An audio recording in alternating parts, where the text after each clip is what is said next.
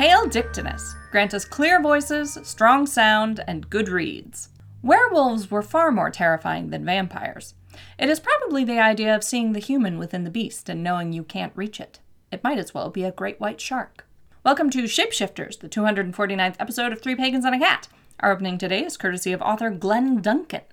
Our opening and closing music is credited as Frostwaltz Alternate by Kevin MacLeod of Incompetech.com and licensed under Creative Commons by Attribution 4.0. You may call me Ode. Merry meet. My name is Gwyn, Ode's mother, and I like werewolves. Yeah, I like werewolves too. I'm a fan. But I mm. also like wolf wolves, so that may yeah, be contributing. that's that's true. Although wolf wolves and werewolves, very different things. So we're going to start with housekeeping.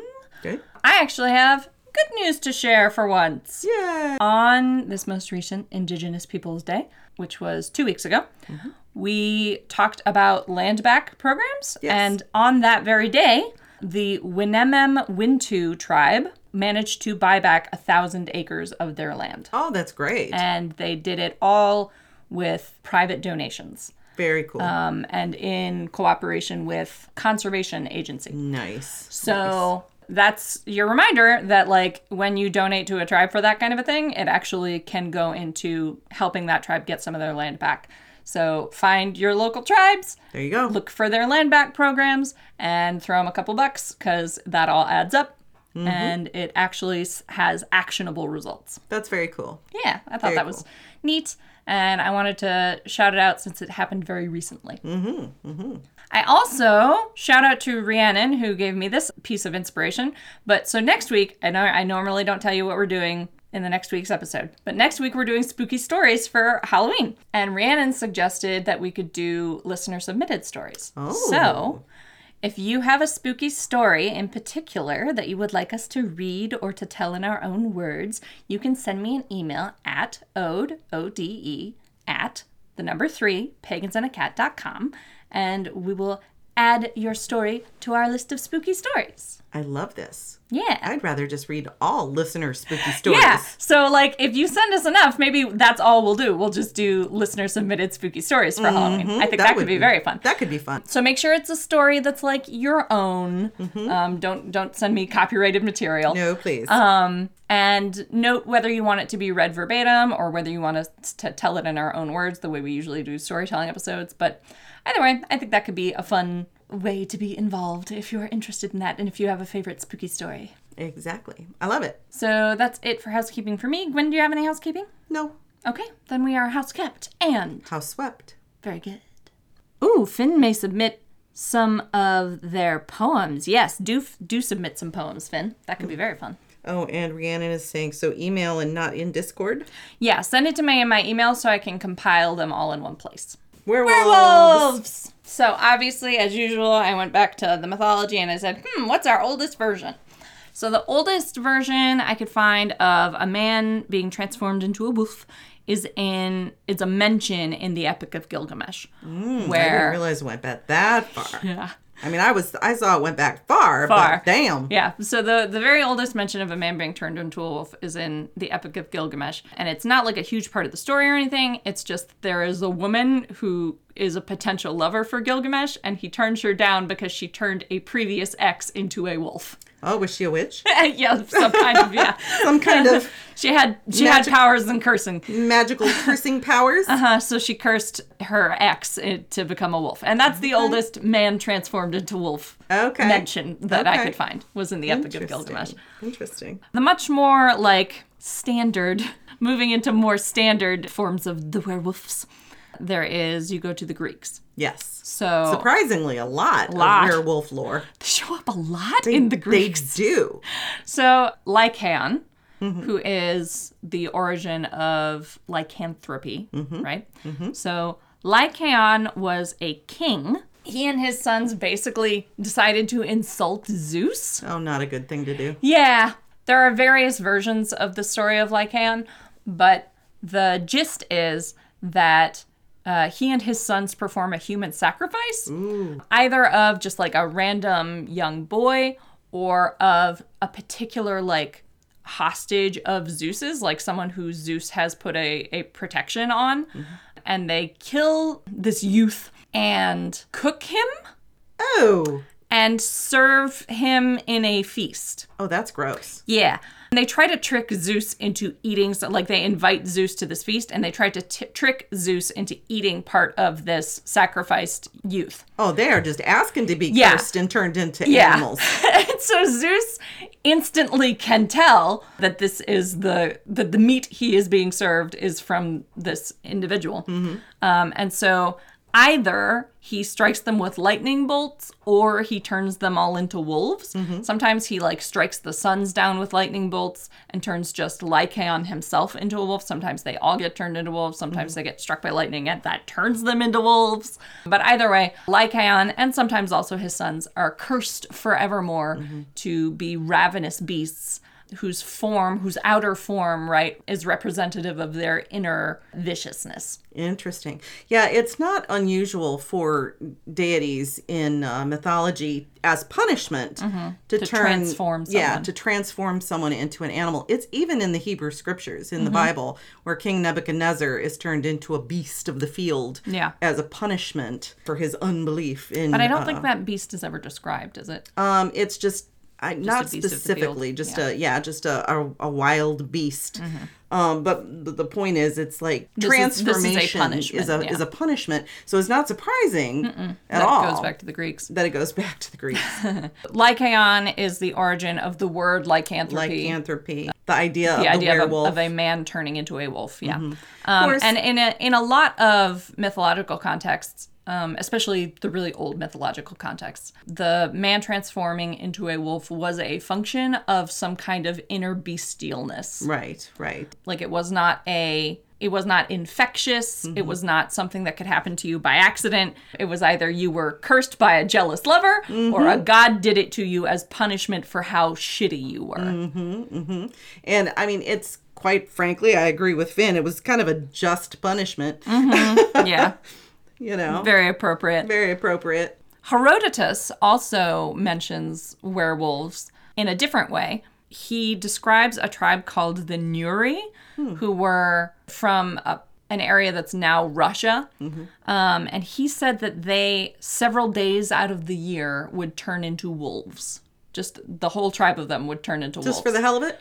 Well, it's modern scholars think that Herodotus probably, if he witnessed these people at all, which not a guarantee, may have seen them wearing wolf skins in winter. Oh, okay. to- because it was cold, Cold, in Russia. yeah. Um, and that he like made some kind of religious association with it Ah, gotcha. um, because of the, the Greek history of men turning into wolves. Right. Wasn't was it the Greeks that had was I reading that they had a legend or a mythology of somebody going away and transforming into a wolf for like a certain amount of time and then if they didn't come back after that certain amount of time they would remain a wolf forever.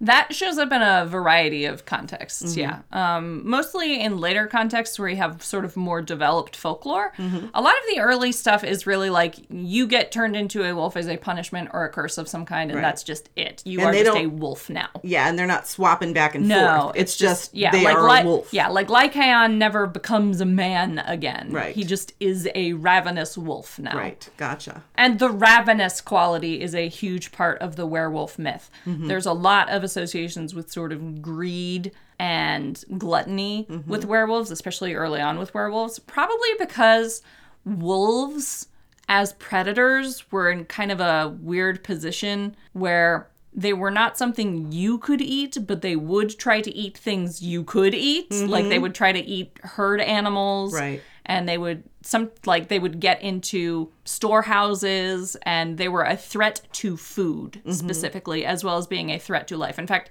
wolves were more of a threat to food than they were a threat to life because wolves by and large don't involve themselves directly with humans if they can avoid it Right.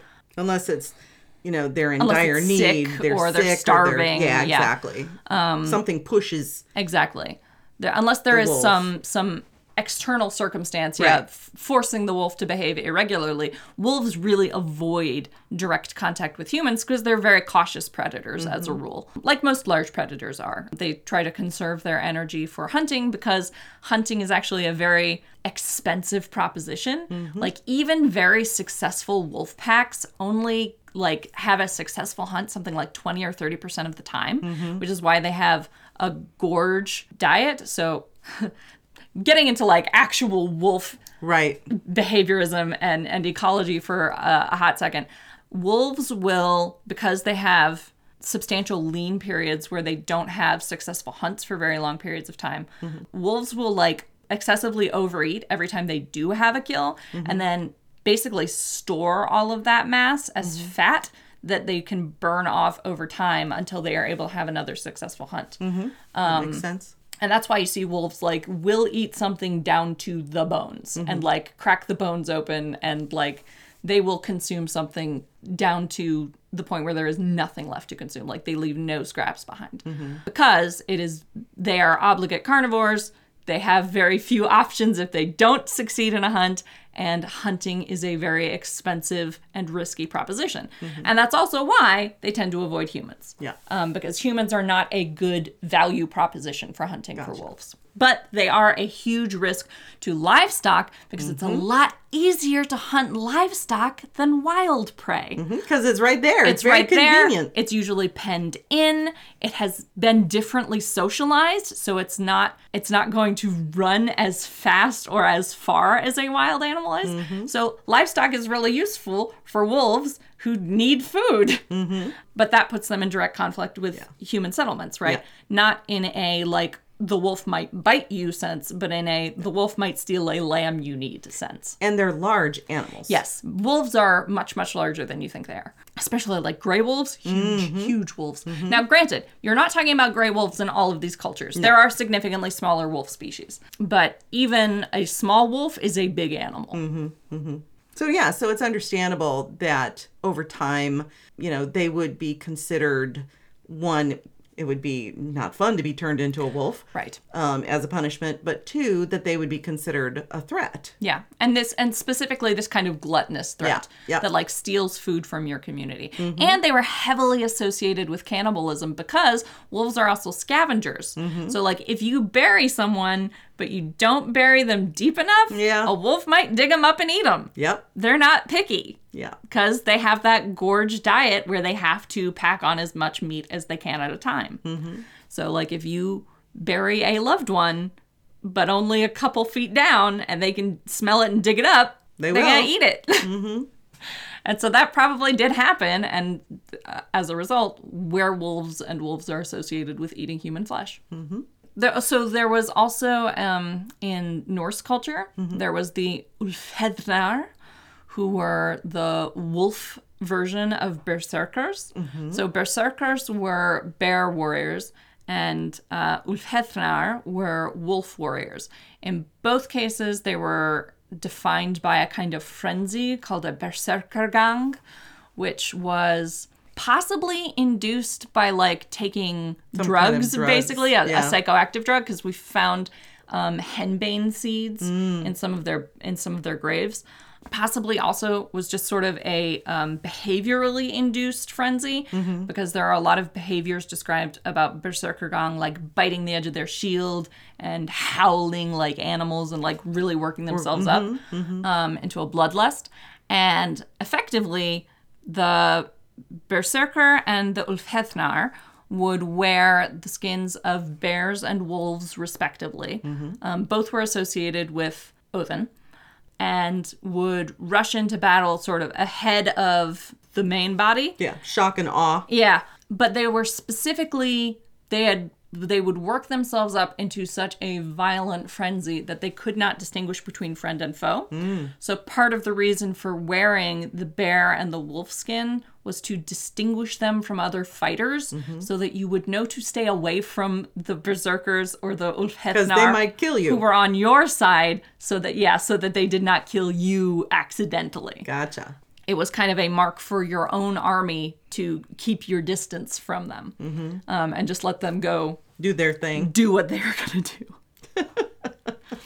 the sagas do talk about the Ulfhethnar and the Berserker as if they literally change in some way. Mm-hmm. Um, like maybe they're possessed by an animal spirit. kind of Yeah, or well, so the specific word that, that is used is hamask, which is to change shape. Mm-hmm. And berserkers and Ulfhethnar are described as being hamramer, shape strong. Hmm. There are stories in the sagas about the fylgja, or the attending spirit, basically, of a person having an animal shape and going ahead of that person. Okay. So and and we do have some instances in the sagas of particularly usually like evil wizards, but we do have instances Like you do. right. But we do have instances of people changing the shape of their fylgja or taking Mm-hmm. on the shape of their fylgja and like going out psychically or spiritually Mm-hmm. to perform various evil tasks usually Okay. the big one is there's like a an evil warlock who turn who has a a vixen for a fylgja, which is you know very gender transgressive, uh, and his vixen goes out into the night and does mischief, uh, and then comes back to him. Hamramer and Hammer and Hamask are all words that are associated with that fylgja and that spirit sending relationship. So it may be, it's unclear whether it's intended to be that the Ulfhethnar and the Berserkers literally physically change into wolves and bears, uh, mythologically, Right. or if it's intended to be that they change the shape of their spirits Into- and and into wolves and bears, and consequently embody wolves and bears. Mm-hmm. It, if you think about it, especially if they are under the inducement of either just a frenzy or uh, Mm-hmm. Or a drug, psychoactive or a drug. psychoactive drug, you know, you watch people who are doing some kind of transformation physically, and they can. You, it Mm-hmm. Yeah, you can you can s- even though the physical flesh Is right, still the same. Even the even though the flesh hasn't changed. Yeah. The transformation of the the body posture, Exactly, right, is so exactly. extreme that it can definitely look like and the face and the bunching of the muscles. Mm-hmm. yeah, you get into this rictus, and supposedly they did sometimes fight just with their fingernails, just Yeah. clawing at people. So it's entirely possible that if they're wearing these animal skins and they're on psychoactive drugs Mm-hmm. And or, they're and they're posturing, Shrieking, yeah, and the body posture body has changed posturing. to this really aggressive, overbearing figure. it could absolutely appear Mm-hmm. that they have physically transformed. Exactly. Exactly. So I I I definitely think there's and and I think there is spiritually I think Oh, there is yeah. probably an element of like having changed Yep. the fylgja shape or the spirit shape. I think there's a combination of all those. Yeah. I think all these things were happening. Yeah, yeah, absolutely. Yeah. So these are um, widely attested, but there's also a lot of sort of a more traditional werewolf in the sagas, aside from like specifically the Ulfhednar and the Berserker. So there's a really popular story about uh, Sigmundur and his son Sinfjotli that they find some shed wolf pelts and take them home and put them on for some reason Like you do, Uh-huh. you know. and are transformed not in the way that Ulfhednar are, but are transformed fully into wolves. Like a selkie kind Exactly, of thing. exactly like a selkie. So they put on the wolf pelt, and even though it's not their pelt, right? Right. But they put on the wolf pelt and they transform into wolves, and they at first just go around and like frolic. Yeah, it'd be kind of interesting. Huh? Oh, you know, I'm a wolf. This is fun. I feel very powerful. unless you can't get back. I have I have new magics.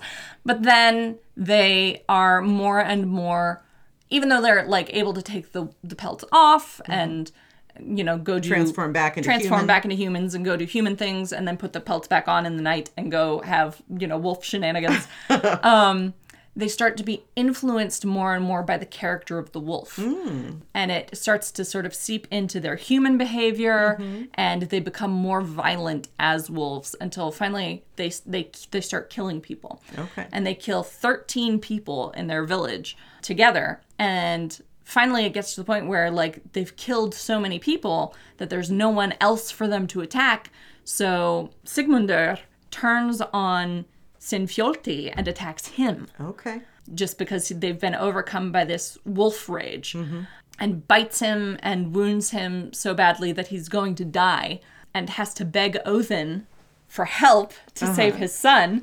Uh, and Odin makes him swear to give up the wolf pelts and then gives him a sacred herb to heal his son with um, and to save him from death. And then they have to burn the wolf pelts Okay. To, to save them from the, the wolf mind. But when you think about it, wolf werewolf lore and uh, as it goes through the the ages and even to modern times, what is it that werewolves do? They transform into wolves, you know, whether they're in half human, half wolf, Right. or just full wolf. And what do they do? They go attack humans. They rampage. they rampage. Yep. So that goes back at least as far as that saga. Mm-hmm, mm-hmm. It sounds very familiar. Mm-hmm. And then supposedly, even after burning the, the wolf pelts and freeing themselves from the wolf mind, Sigmundur's family are associated with wolves for the rest of time, basically. Like Sinfjotli is always called young wolf, mm. and his brother describes himself as one of the noble beasts. I love this. Rhiannon says, Rule number 300 of shit to not do in the forest. Mm-hmm. Don't put on random pelts that should not be naturally shed. Why the fuck is it on the ground and not the wolf if it's not an obvious trap? right? Right? like, first, I do want to know, like, where'd those pelts come from, though? Like, were those some Ulfhednar pelts that had been, like, lost? Did some wolves take them off? What, what the fuck happened there? Or was it a trap? Were they put out as a trap by a witch? you know, what the hell? Although Finn is like, nope, I am putting that shit on. Listen, you'll only have that experience once. That's right. and it could be kind of the start of where we start moving from being transformed into animals as punishment by gods. to more like this is just a natural uh, a function of interaction between wolf and man is that the mm-hmm. man might become a wolf. Mm-hmm, mm-hmm. Um, and start a rampage and start a rampage and do some murders. do some murder shit and not good things. do some big old bad murders. Elle says evil wizard hated that guy's family in particular. There are a lot of evil wizards in Hard the sagas. That does happen. Hard to say. Join our Tiger Crystal at Apothecary Teas. This shop produces fragrant, aesthetically beautiful teas that delight all the senses, with handcrafted tea blends from white to red to green. This week, Ode suggests Bramble, with a blend of black tea, blackberry, and raspberry flavors.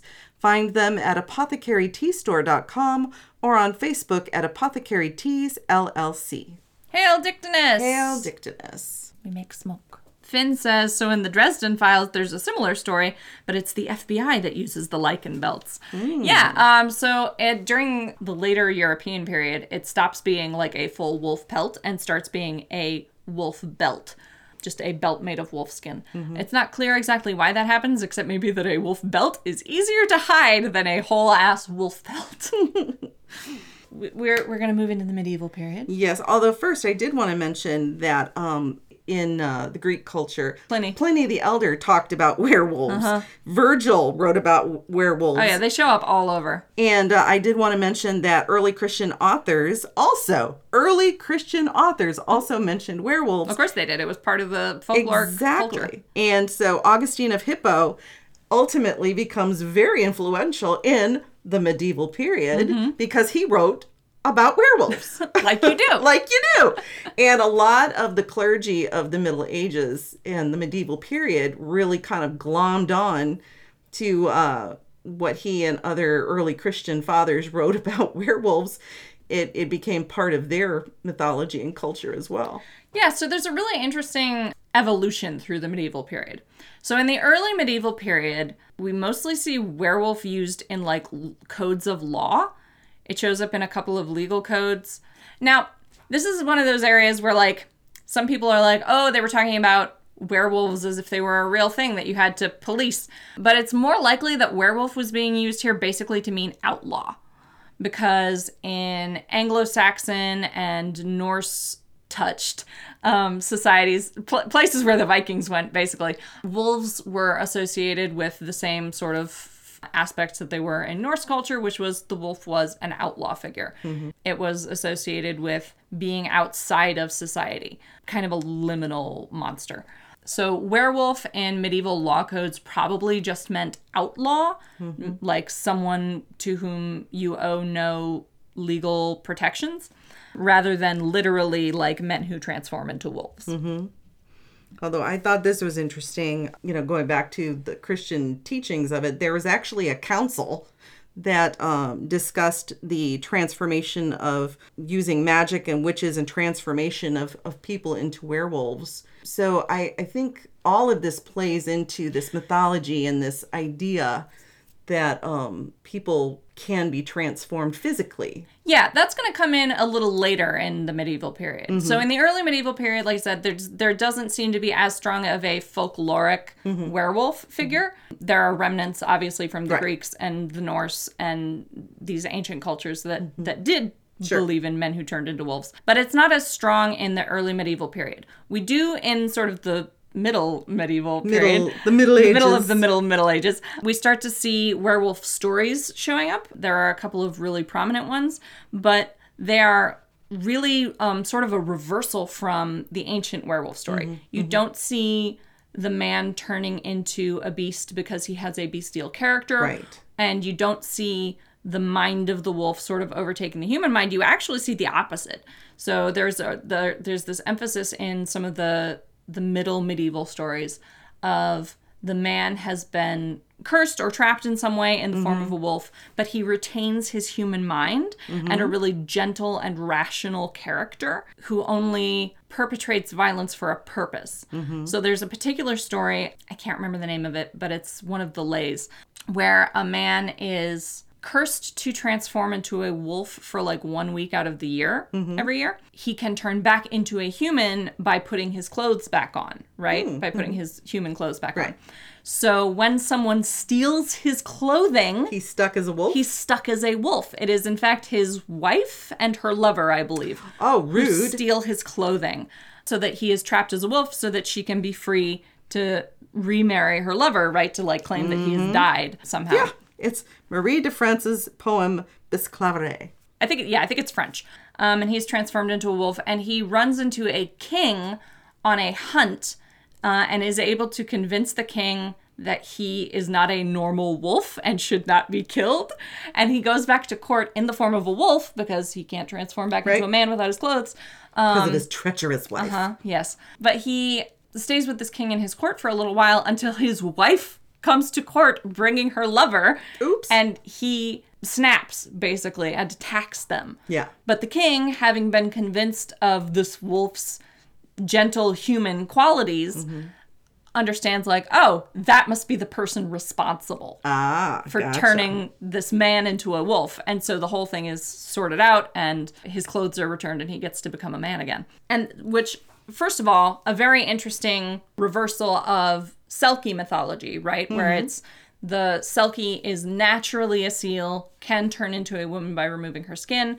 If you steal her skin from her, she can't turn back into a seal. Right. This we have the opposite of this, right? Like a human man who that is his normal form, he is transformed into a wolf.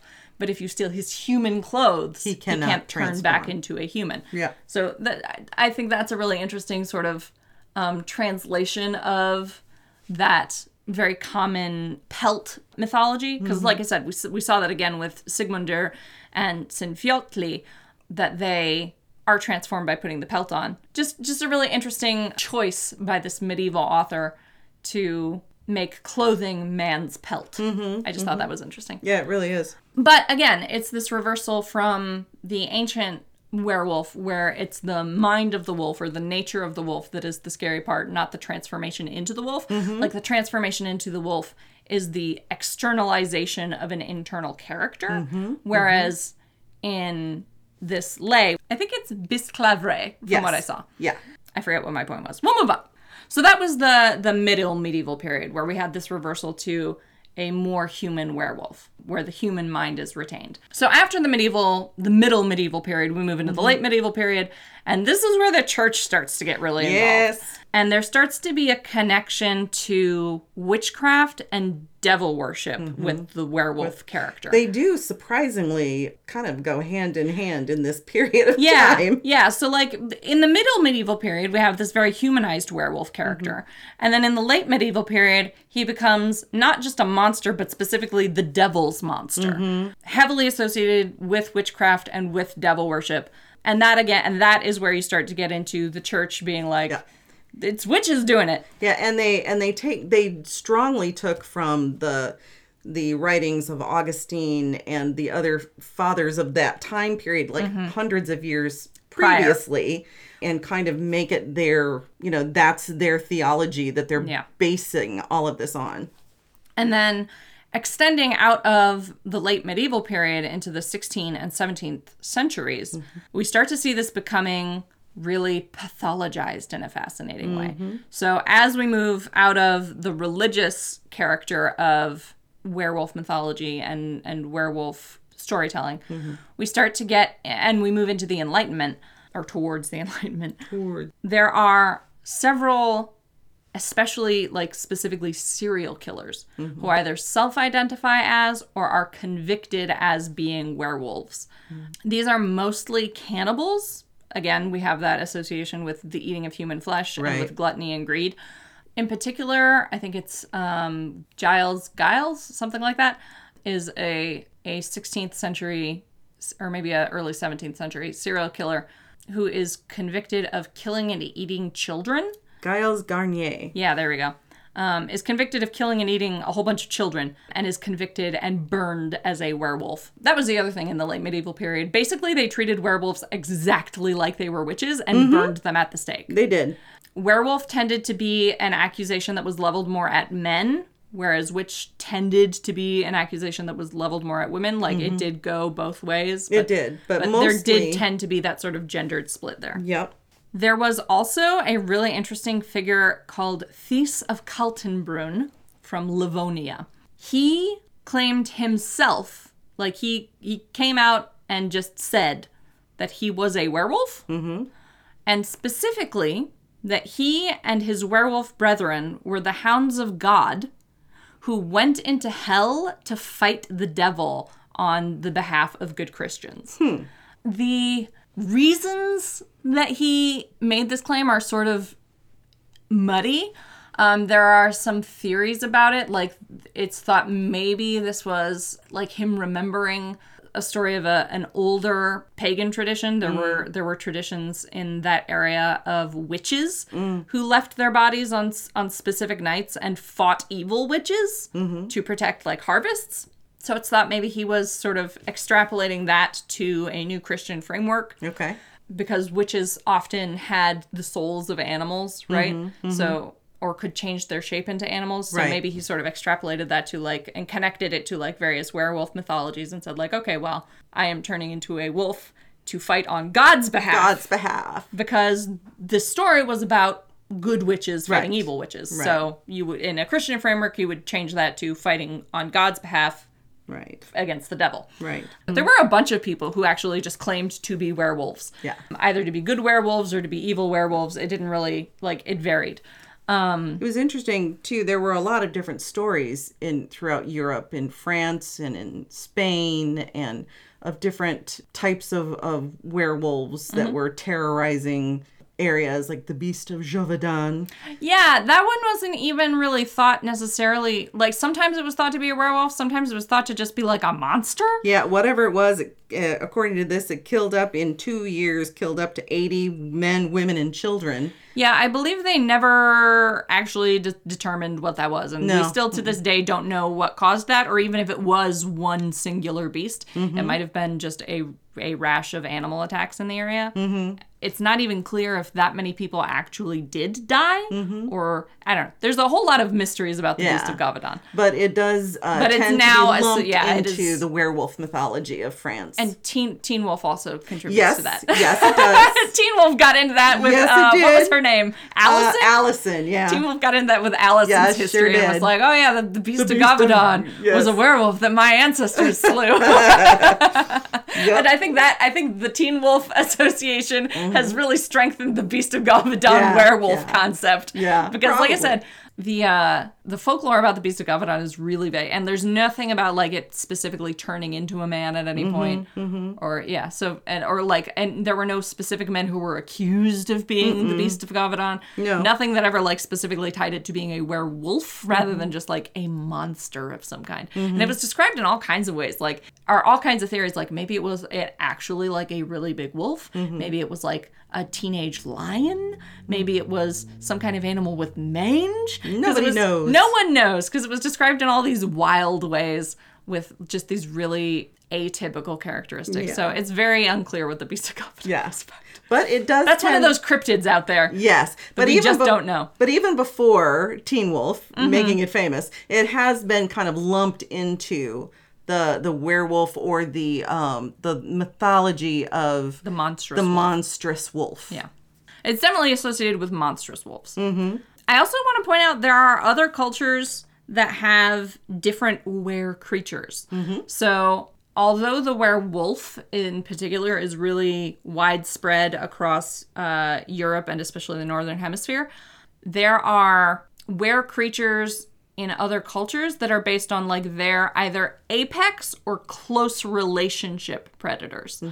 It's not always an apex predator. Sometimes it's just a predator that has a close antagonistic relationship with humans. Like the hyena is not exactly an apex predator. It's actually sort of a mid-tier predator inside its own ecosystem, but it has a close antagonistic relationship with humans. So, in Africa, the big thing is were hyenas. Mm-hmm. There are where like in a variety of African cultures, there are were hyenas, and usually it's like a man who is an evil warlock who can turn himself into a hyena, Like you do. like you do. And in India and China, in particular, it's where tigers.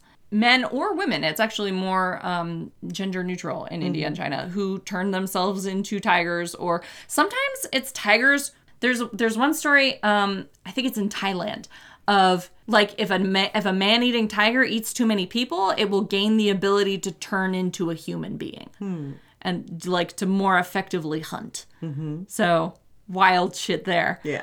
But so I just just do want to point out, like, it's not always wolves. It's just that wolves are really a, the the big predator in the northern hemisphere and especially in Europe. So it's the one that's gotten really widespread. Mm-hmm. Mm-hmm. We should talk about how uh, mythology moved forward and how how they became werewolves. We went from you know being cursed by witches and Right. by deities and things like that to what you're seeing more now in modern uh, Yeah, where it's where it's more stories. infectious transmission. Exactly, it's more a scratch, a bite. Mm-hmm. Yeah, originally it was a very spiritual malady. Like I said, it was that expression of the the bestial nature, or it was a curse from a witch of some kind, Uh huh. or a god. Yep. But now it is very much a physical malady. Yep. It is an injury you sustain, Mm-hmm. and we we see a very inter- uh, a very similar sort of transition happen with vampires, which we talked about last week, where like originally it was like, well, if you die badly, Mm-hmm. or if you're not buried in consecrated ground, or if you're open to the possession by a spirit, you might turn into a vampire. Mm-hmm. It's a similar thing with a werewolf, where like originally it's you might turn into a wolf if you're a shitty person or Yeah. you insult the wrong person. Yeah. And now it's you might turn into a werewolf just if you run into one. Mm-hmm. and that's the primary means by which you turn into a werewolf is you run into one. And I think it's I kind of find this ironic that you know wolfsbane is supposed to be something that uh, deters or or will you know harm a werewolf cure. or but yeah that was in medieval times Mm-hmm. it was used as a cure and more than often than not it killed It poisoned you, the yes. individual who was uh, they were trying to cure Yeah, so there were a couple of ways related to usually the way you turned into a werewolf that you could cure a werewolf. Mm-hmm. Um, originally, it was basically just get exercise. yep yep they did a lot of A lot of exorcisms to cure werewolves. sometimes it was Um, surgery Yeah, that was less frequent because it mostly just killed you. yeah along with the along with the wolfsbane Yeah. But the other thing is, unlike vampires, a werewolf could just be killed by whatever means you would use to kill a normal creature. Like if it would kill a normal wolf, it would kill mm-hmm. a werewolf. Like stabbing a werewolf would kill it. Yeah. Wi- didn't matter what you stabbed it with. exactly There was not a special like creature. you had to use silver bullets yeah, that and- stuff's very like okay. So there is some folkloric attestation to shapeshifters in general being vulnerable to silver. Like there's a story about an innkeeper who fires a, a silver bullet over the heads of some shapeshifters and it forces them to turn back into humans. Mm-hmm. There are a few instances where, like, the weapon is specifically described as being silver, but it's not super clear if the silver is an important part or if it's just a descriptive characteristic of the weapon. Mm-hmm. But either way, the silver bullet thing doesn't come in until 1941's The Wolf Man. And that mm-hmm. really codifies it into the way you kill a werewolf. And is also when they stop saying that like regular things can just kill werewolves. And apparently, at some point in 1935, somebody decided to create some kind of a, a story or a comic or something that said the Beast of Gévaudan was killed by a silver bullet. Ah, yeah, that's all that's all fresh. Yeah, That's all. yeah, the that's silver, all new. The silver bullet thing is very modern. Very modern. 20th century and later. Like I said, there is folkloric attestation of silver having a relationship to shapeshifters or shapeshifters in general having an antagonistic relationship to silver. Some of that may be related to like fae stories about iron being mm. translated to yeah. shapeshifters. Yeah. And like I said, some of it may actually just be descriptive. And we've associated it with silver specifically being a vulnerability because of later developments mm-hmm. like the Wolfman. Because that really does codify it and it becomes mm-hmm. a defining genre characteristic afterwards. Mm-hmm. And the first feature film, since we're now starting to talk about The medias. uh, the medias, feature a werewolf is called Werewolf of London from 1935. And uh, the main werewolf of the film is a dapper London scientist. So I think that's where you kind of get into that the modern idea of not just becoming a wolf, Which is, but uh, wolf man. For the record, going back to the Yeah. Middle medieval period where like the werewolf is a more human character. Yeah, yeah. Um, that character does turn fully into a wolf, but he retains his human Right. mind. Yeah. And we start to see that again moving into the modern period. Although not consistently. The modern period actually has a really wide range of werewolf characters from a very heroic werewolf to a sympathetic werewolf to a, a villainous or monstrous werewolf. We have all flavors of werewolves. Yep, yep. A lot of times, like the earlier films, you'll see them. Uh, you know, they're they're half man, half wolf, and they're attacking people, and ultimately have to be destroyed. Mm-hmm. Right. You know, by the end of That's the film, the which is Wolfman, the I think. yeah, that's the Wolf Man, and it it's always generally ends very tragically with the death of the afflicted individual.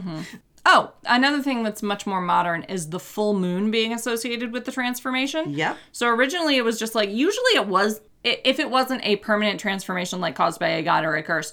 Um, if it was a temporary thing, it would be time limited in some way, like the medieval story we've already talked about, where he like turns into a wolf for one week out of the year, or even like going back to the Greeks, where Herodotus was talking about the Neuri, and for several days, quote unquote, out of the year, they would turn into wolves. Um, so it would be time limited in some form, but it wasn't tied to like the phases of the moon. That's Right. again a thing that really only starts coming out in the modern day. Right.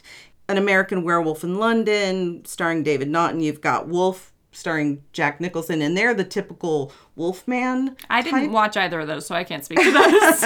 they're they're your typical like Lon Chaney's the Wolfman in in these different yeah, that's films. the 1941. yeah, that's the 1941 and over time those you know you had those kind of sympathetic characters you're Mm-hmm. sad for them because it ends very tragically but then in um later later film adaptations like the howling they become much more malevolent and uh I didn't watch that either. frightening types of creatures, you know, whereas you don't feel sorry for them because they Because have that scary. more they're more scary. It's more that malevolent They're the monster in the monster movie. Yeah. Yes, exactly. Let's talk about a media we actually did watch, which is Teen Wolf.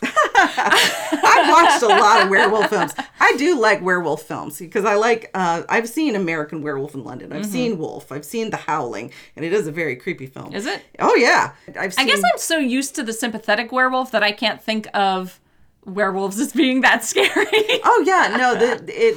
I don't know. They they they go out. They they purposefully go out and kill human beings because Mm-hmm. it's that that's their call of their blood, if you will. Mm-hmm. Um, and they're like a they're like a of of like you would be like you would be. Yeah. Then you have things like the original Teen Wolf movie, which was a comedy. Right. Yeah. They mentioned that. Uh, Ran and Gray mentioned that in uh, the Discord. Yeah, yeah. Oh, and Ginger Snaps. Yeah, that's right. Mm-hmm.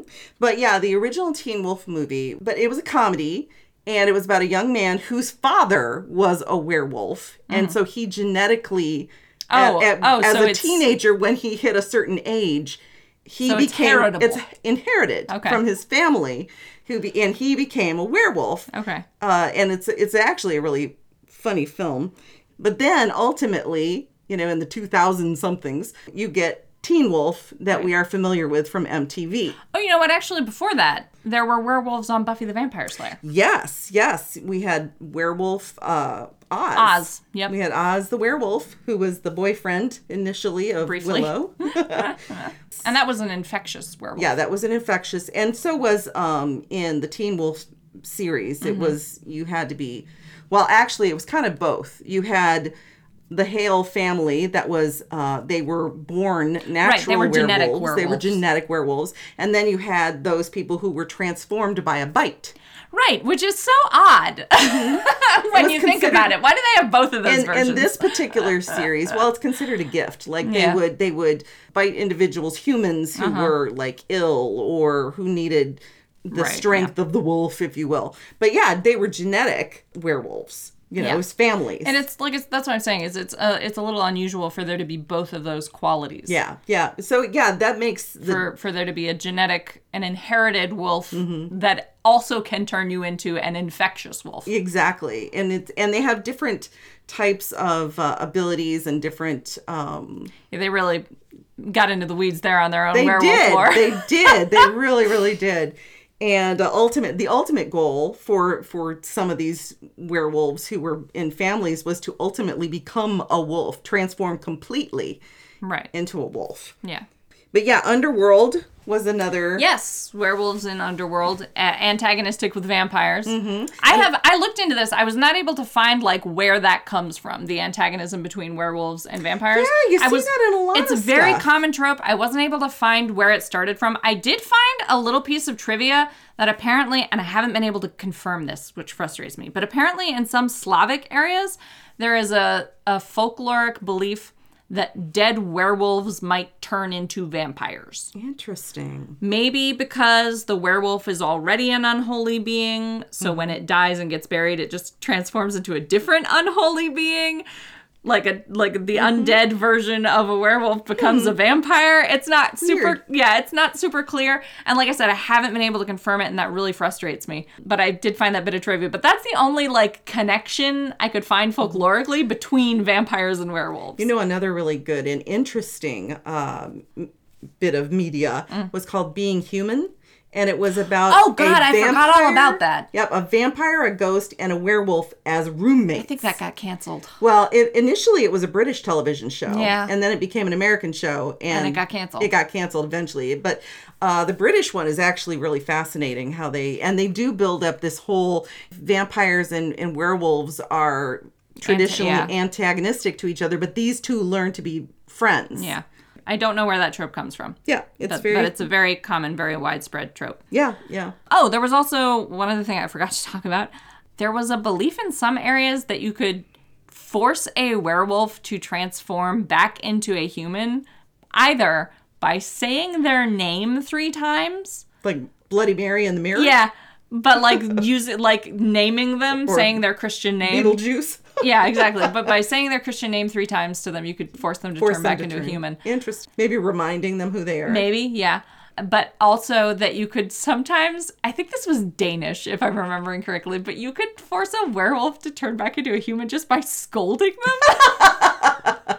just by telling them. Naughty. yeah, just by telling them to behave.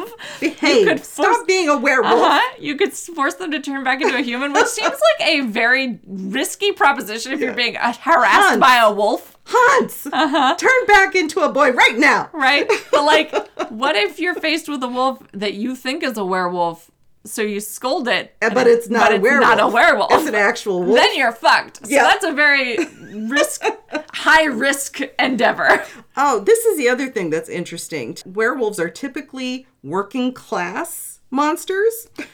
Yes. From low, you know, they're not high upper crust individuals generally. which speaking. this may be the the source of the werewolf v vampire Oh, thing. good Because point. vampires are typically seen as upper class and werewolves are tyc- typically seen as working class. Mm-hmm. So that may be where the antagonism comes in. It could be the whole beast thing as well. Yeah. We're kind of trailing off here, but that's actually all I have to say about werewolves. Well, yeah, I, there's so much. There's a lot of information if you want to learn more about werewolves, and obviously there's a lot of media out there, all the way up to Twilight. You know, Right. There, there's Which a lot. BTW, the native tribe that she stole the name from for her werewolves, they are have no mythology like that at all.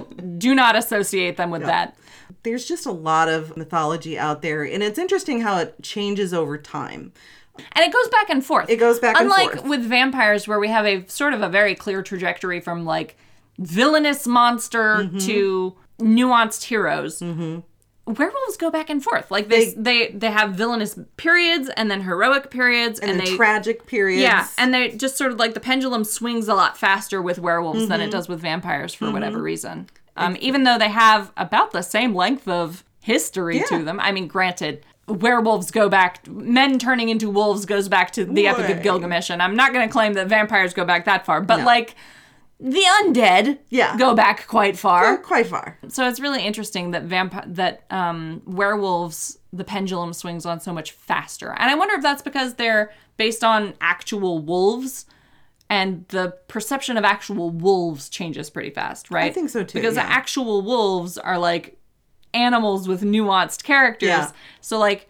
Sometimes you have an antagonistic relationship to the wolf. Sometimes you have a venerational relationship to the wolf where like it's a an animal you associate with positive qualities mm-hmm. or like you try to you're trying to reintroduce wolves after nearly exterminating mm-hmm. them or mm-hmm. you know all these kinds of things. So I I wonder if that has something to do with it just the closeness to a natural wolf Yeah. influences the character of the werewolf. That's very good point. Very good point. It's also Unlike the um, vampire where it's just like that's a dead thing. Yeah. And it's also interesting that in a lot of the modern films, especially like An American Werewolf in London, it shows the transformation as being incredibly painful, you know, from human to wolf and back again. Yeah. You don't necessarily see that with vampire lore. Well, sometimes they'll describe the initial transformation into a vampire as being painful, Mm-hmm. mostly because it involves dying. Yeah. Fair. You do die to turn into a vampire. That's true. Whereas you typically don't to No. become a werewolf. You recover. You recover from being a From being werewolf, bitten or from turning into a werewolf. You live. You live, but you become cursed and have to turn into Um, yeah. a werewolf. I will say the the ancient mythology doesn't so much mention the transformation itself being painful, Mm-hmm. although Lycaon's transformation is described as being physically unpleasant. But you do see once you get into periodic transformations in the Mm-hmm. mythology, you do start to see they describe transforming back into a human makes them very weak and disoriented. Right, right. So they don't describe it as painful necessarily, but they do describe it as like enervating. Yeah. Like it saps your energy. what I'm saying is that like it tends to in the modern Mm-hmm. translation, with the exception of maybe like Twilight and some of these others, but like um, some of the earlier films, maybe because they're supposed to be tragic characters, Right. who It's are being very- forced into this Yeah. transformation. It's very physically It's very physically, emotionally, and spiritually, really, Sometimes. you know, im- you know, unpleasant for these people to be transforming back and forth. It's Yeah. frightening to them. Yeah.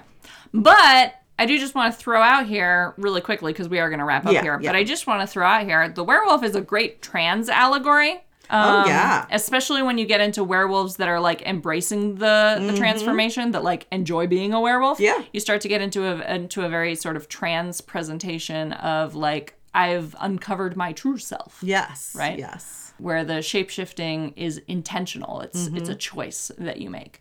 Um, even sometimes even when it does involve pain, because sometimes Yeah. you know having, Transformation is hav- painful having a trans body can be painful, um, but it can also be you know joyful and, and, and beautiful. yeah. And I think we actually need to see more of those stories. I would like to see more like trans narratives with werewolves because it seems like such an obvious play. And I feel like it's always been sort of left subtextual. I want to see more obviously trans werewolves where that is sort of a celebrated element. Mhm. Agreed. I want to see that happen. That would be cool. That's my dream for the modern evolution of werewolf stories. Positive trans Positive- werewolves. That's right. That's right. Um, but we are going to wrap it up here because we're sort of out of stuff to talk about. Yep. and out of time.